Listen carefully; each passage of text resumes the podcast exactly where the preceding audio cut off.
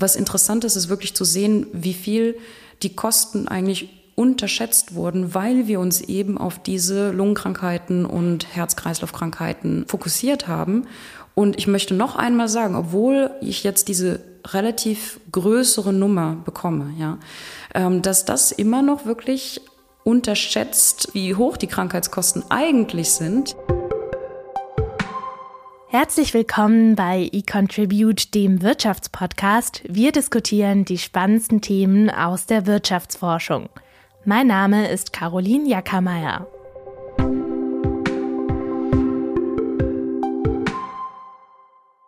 Asthma, Herz-Kreislauf-Beschwerden, Migräne. Das sind nur wenige der kurzfristigen gesundheitlichen Folgen, die eine hohe Feinstaubbelastung verursachen kann. Und da sprechen wir noch nicht von langfristigen Auswirkungen wie einem erhöhten Krebsrisiko. Schadstoffe sind nicht nur schlecht für die Umwelt, sie verursachen Kosten in unserem Gesundheitssystem. Diese wurden bisher massiv unterschätzt, sagt Julia Mink. Sie ist Professorin für Umweltökonomie an der Uni Bonn und beschäftigt sich unter anderem mit den gesundheitlichen Kosten von Luftverschmutzung. Wir diskutieren darüber, wie sich die Gesundheitskosten von Feinstaub und Co überhaupt genau messen lassen, welche gesellschaftlichen Gruppen besonders betroffen sind und wie viel Sinn die Schadstoffgrenzwerte der EU mit Blick auf die Gesundheitskosten eigentlich ergeben.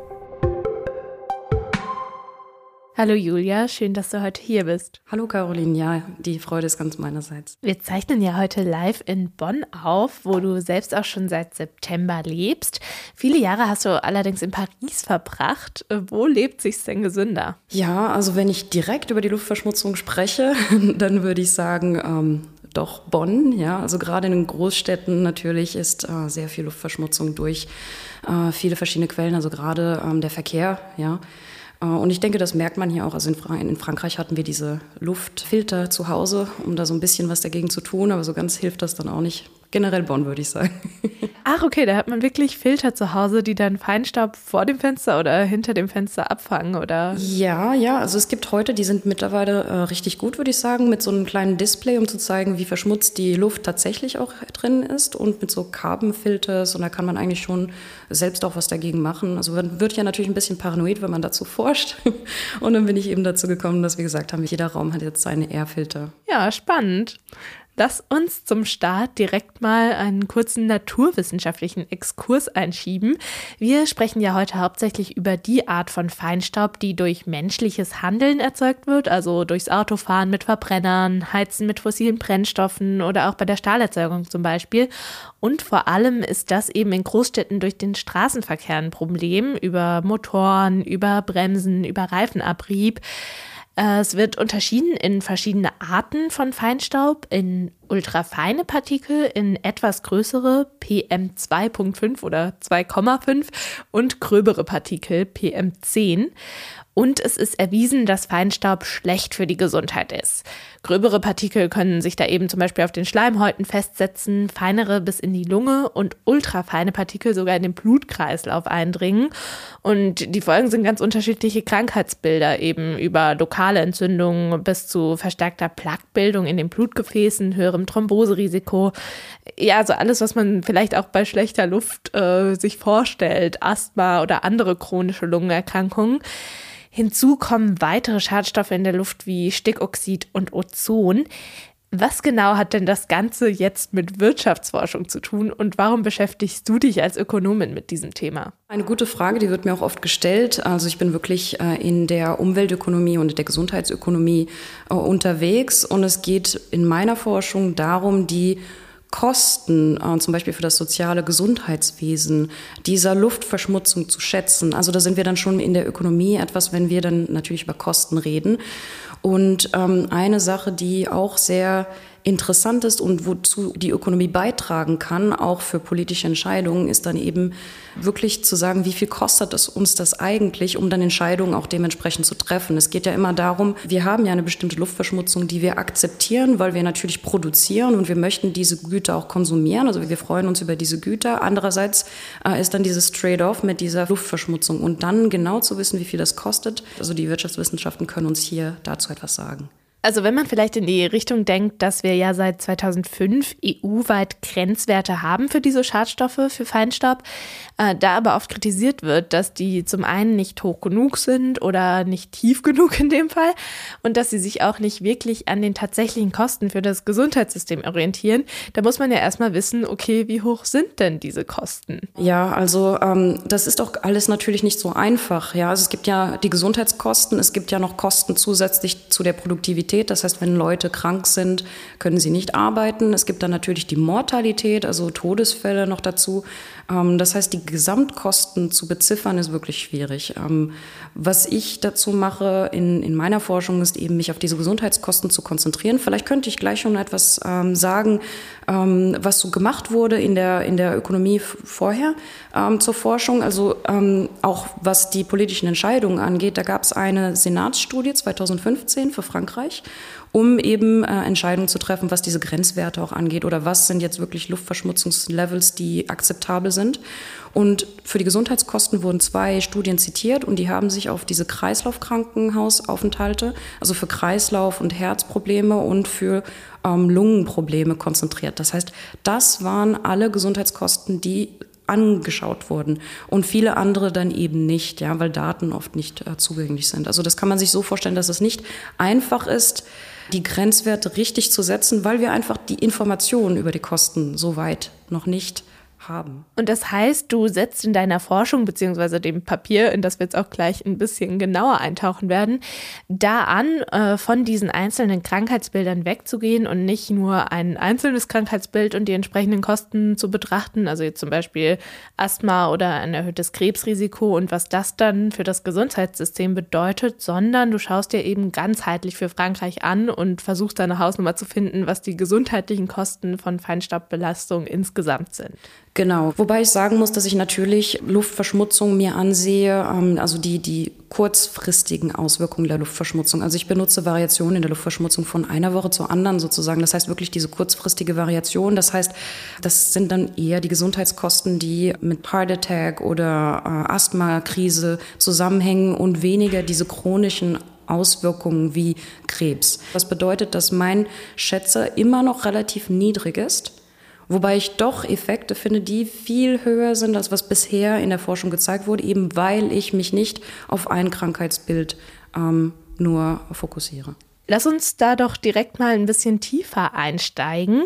Du untersuchst in deiner Studie eben, wie sich Luftverschmutzung auf die Kosten des Gesundheitswesens in Frankreich auswirkt, kurzfristig, und kombinierst dazu Daten von 2015 bis 2018 über Kostenerstattung im Gesundheitswesen, also Daten der gesetzlichen Krankenkasse zu Arztbesuchen, zu Medikamenten, zu Krankenhausaufenthalten, mit lokalen Messungen der Luftverschmutzung in verschiedenen Postleitzahlgebieten in Frankreich. Frankreich.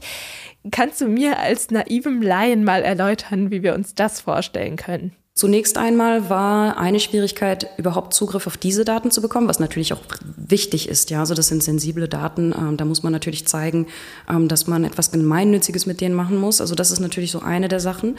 Wie das so vor sich geht, also was ist da hier der Challenge? Warum ist das so schwierig, diese Kosten zu schätzen? Oft sortieren sich Menschen sozusagen ähm, geografisch anhand von verschiedenen Charakteristiken. Also es kann je nach Präferenzen oder je nach ähm, sozialer Schicht sein, dass sich Menschen an bestimmten Orten ansiedeln, die mehr oder weniger verschmutzt sind. Das heißt, wenn ich jetzt einfach naiv hingehe und mir jetzt die Luftverschmutzung in einer bestimmten Postleitzahl ansehe und dann sehe, wie hoch die Krankheitskosten, die Gesundheitskosten sind, dass ich fälschlicherweise Auswirkungen von Charakteristiken der Leute in diesem Ort aufnehme. Also es wurde oft gezeigt in der ökonomischen Literatur und auch anders, dass ärmere Menschen sich eher in verschmutzteren Regionen ansiedeln, vielleicht weil sie sich weniger verschmutzte Regionen nicht leisten können von Mietkosten. Und es wurde auch oft gezeigt, dass ärmere Menschen im Schnitt etwas kranker sind, also aus verschiedenen Gründen, die nicht unbedingt mit der Luftverschmutzung am Wohnort zusammenhängen. Das heißt, eine Sache, die ich mache in dieser Studie ist, innerhalb einer bestimmten Postleitzahl mir von einer Woche zur anderen anzusehen, wie sich die Luftverschmutzung verändert und dann diese Veränderung in der Luftverschmutzung zu benutzen, um zu sehen, ob sich dann die Gesundheitskosten in diesem Ort verändern. Wobei wir uns dann Menschen mit denselben Charakteristiken ansehen und von einer Woche zur anderen hoffentlich verändert sich dann nur die Luftverschmutzung und die Veränderung in den Gesundheitskosten sollte dann mit der Luftverschmutzung zusammenhängen und nicht mit diesen anderen Charakteristiken. Und dann für die 6048 Postcodes sind das, glaube ich, in Frankreich. Also das ist wirklich auf einer geografischen sehr äh, feinen äh, Ebene. Und wenn man das jetzt an einem konkreten Beispiel durchdenkt, also ich habe jetzt Landkreis A oder Postleitzahlgebiet A und da lag der Feinstaubwert jetzt in äh, oder auf einem gewissen Niveau und eine Woche später war das höher. Dann kannst du dir da konkret anschauen, okay, da gab es jetzt vielleicht so und so viel Prozent mehr Behandlungen an akuten Asthmafällen. Kann man sich das ungefähr so vorstellen? Ja, ja, ungefähr so. Ich gucke mir jetzt nicht die Prozentzahl an, sondern genau äh, wirklich, wie viel mehr Euros wurden sozusagen ausgegeben für eine Einheit der Erhöhung der Luftverschmutzung von einer Woche zur anderen. Aber genauso kann man sich das vorstellen. Also das sind dann so statistische Methoden. Ich möchte jetzt natürlich nicht so sehr ins Detail gehen, aber so kann man sich das vorstellen. Also wirklich diese Variation innerhalb eines Ortes von einer Woche zur anderen ähm, und dann die Variation in den Gesundheitskosten. Jetzt stelle ich mir das aber immer noch ein bisschen schwierig vor. Also wenn ich jetzt zum Beispiel diesen Asthma-Patienten betrachte, wie kannst du dann, äh, selbst wenn das eben auf diesen Postleitzahlbereich begrenzt ist, ähm, ausschließen, dass viele Menschen Asthma bekommen, weil zum Beispiel gerade viele Pollen rumfliegen.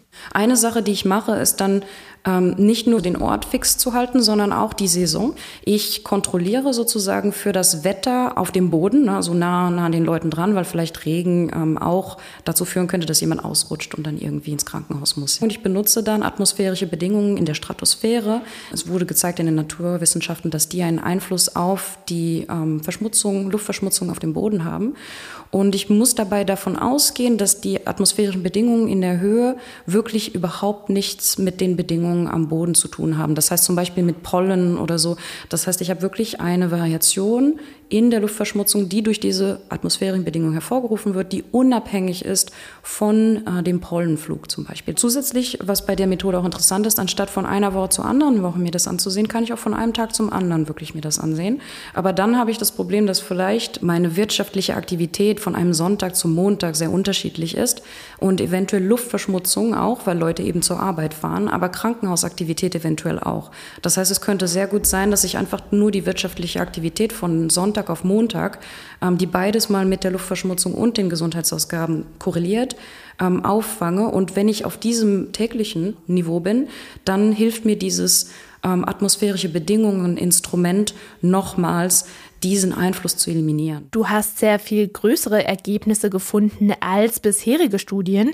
Jede Erhöhung der Schadstoffwerte um ein Mikrogramm pro Kubikmeter hat zu einem Anstieg der durchschnittlichen täglichen Gesundheitskosten um einen Prozent, also 0,8 bis 1,5 Prozent, je nach Schadstoff, den du dir angeschaut hast, geführt.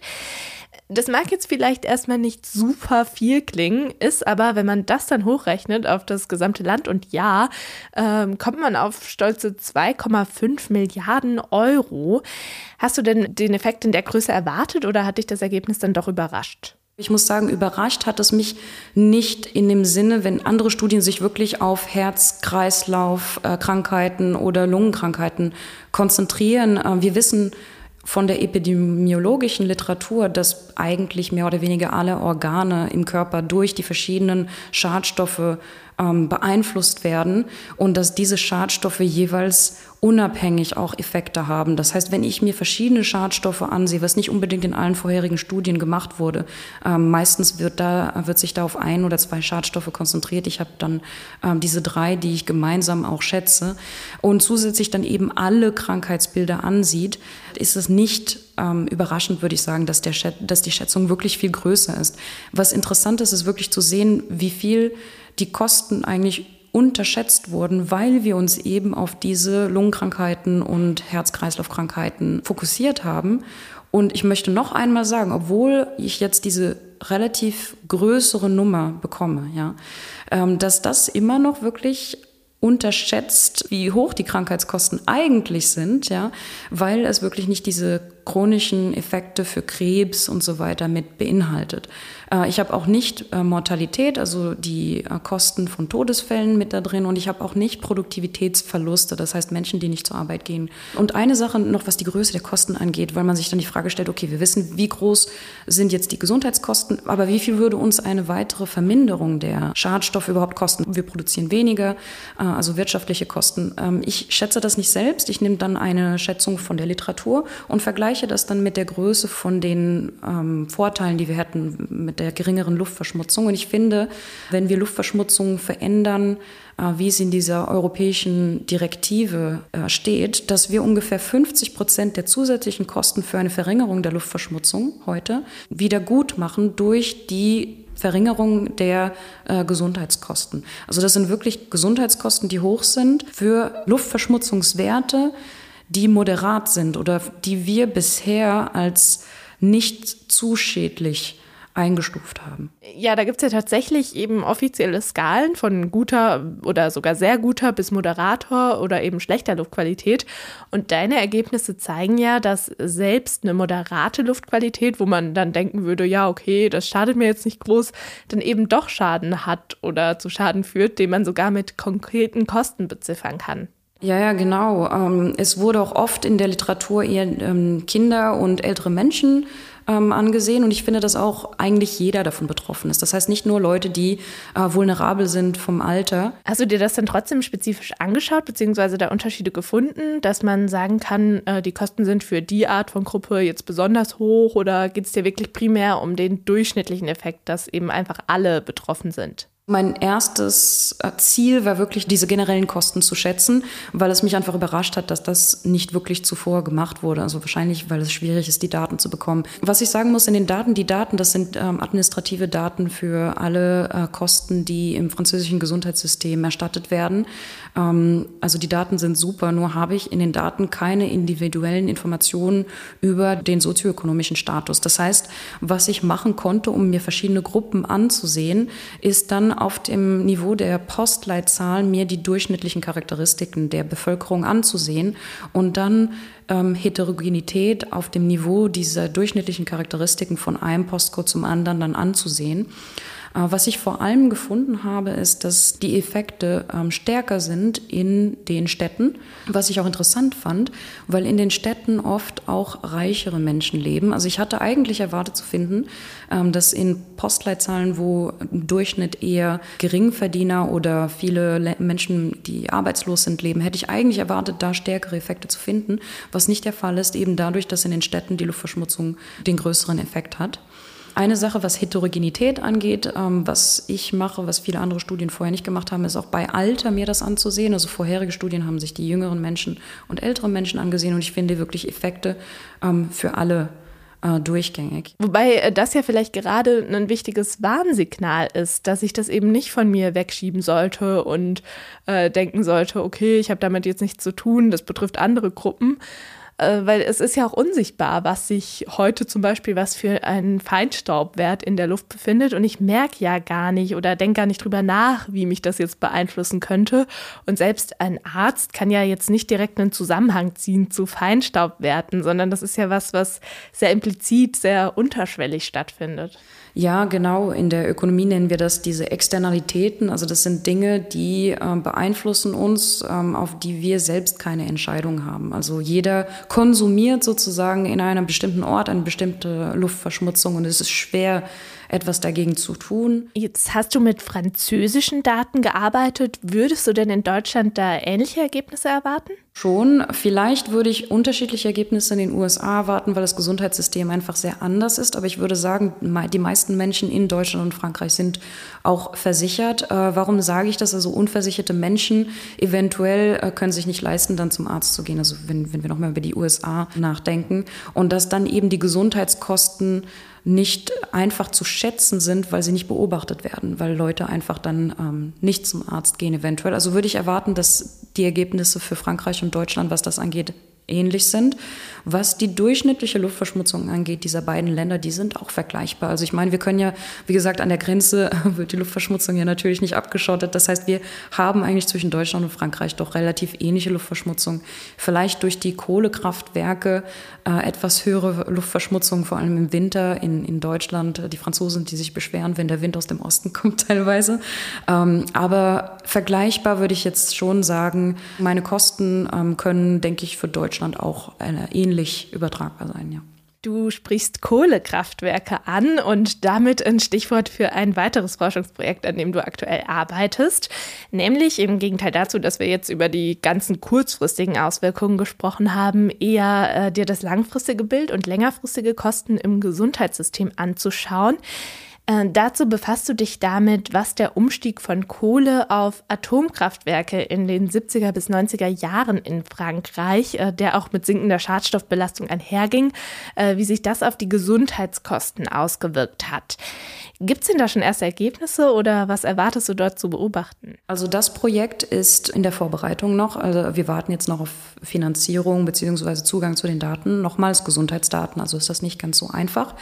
Und was wir in den Daten haben, ist wirklich Menschen ähm, zu folgen, also wo Menschen über die Zeit gelebt haben und dann so eine Art kumulative Aussetzung der Luftverschmutzung zu schätzen im Vergleich zu dem Projekt, wie du schon gesagt hast, der sich auf die kurzfristigen Auswirkungen fokussiert. Ich denke hier nochmals, dass die Kosten so weit heute unterschätzt sind, weil es eben sehr schwierig ist, die Langzeitfolgen korrekt zu schätzen. Und da ist dieser Phase-out in Frankreich so ein gutes, natürliches Experiment sozusagen, weil die Luftverschmutzung sich dann über die längere Zeit verbessert hat und wir das dann eben ähm, auswerten. Und was wir uns auch ansehen werden, wir werden nicht nur Gesundheitskosten uns diesmal ansehen, äh, sondern zusätzlich auch den Einfluss auf die Bildung, äh, eventuell auch auf die Berufsgruppe, auf das Gehalt. Das heißt, wir fächern das so ein bisschen auf und werden verschiedene Dinge noch versuchen zu quantifizieren. Ja, sehr spannend. Äh, spreche ich schon mal die Einladung für eine Folge Sendung aus? Äh, ist ja eine hochaktuelle, spannende Frage. Also können wir da ja vielleicht zukünftig nochmal drüber sprechen. Ähm, auch die Frage, welche Menschen die erhöhten Gesundheitskosten infolge von Luftverschmutzung eben besonders stark treffen, schaust du dir in einem weiteren Projekt an, beziehungsweise welche Menschen denn in besonders betroffenen Gebieten wohnen und womit das zusammenhängt. Äh, welche Hypothesen habt ihr da so aufgestellt? Es geht darum, sich anzusehen, wie groß dieses Problem, das ich am Anfang ähm, genannt hatte, mit diesen Sortieren der Menschen in verschiedene Gebiete, je nach Charakteristiken, wirklich ein Problem ist. Welche Charakteristiken sind eben ausschlaggebend für diese Entscheidung des Wohnorts und damit auch die Aussetzung der Luftverschmutzung?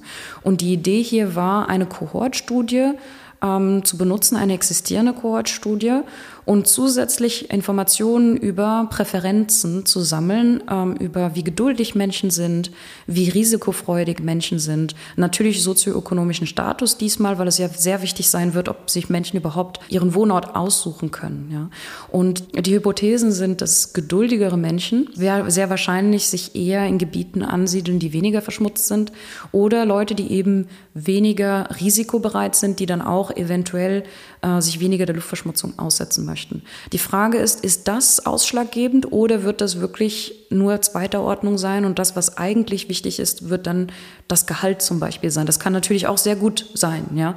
Die Frage ist, ist das, wie sehr Leute überhaupt ihren Präferenzen nachgehen können und ob das überhaupt einen Einfluss hat oder ob es wirklich nur die Frage ist, die Menschen konzentrieren sich nur auf, äh, wie teuer wird es sein, in einer bestimmten Gegend zu wohnen, wie, wie nah bin ich an meinem Arbeitsplatz zum Beispiel dran.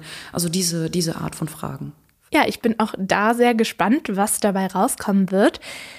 Während ja im letzten Jahrzehnt, also gerade gegen Ende des 20. Jahrhunderts, Feinstaubemissionen generell Schadstoffwerte in Deutschland, in Europa drastisch reduziert werden konnten, verlangsamt sich äh, seither diese Abnahme.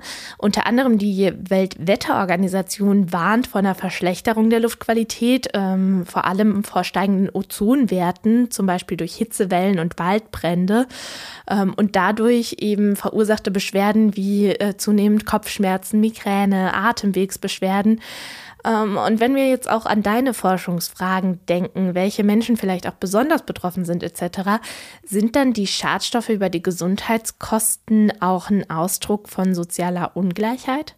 Generell sind Vermeidungs Investitionen, Investitionen, also es ist ähm, teuer, sich eventuell persönlich zu schützen, gerade diese Luftfilter oder vielleicht wegzuziehen in eine Gegend, die weniger verschmutzt ist. Also das bringt Kosten mit sich und das kann sich dann auch nicht jeder unbedingt leisten, das auf jeden Fall.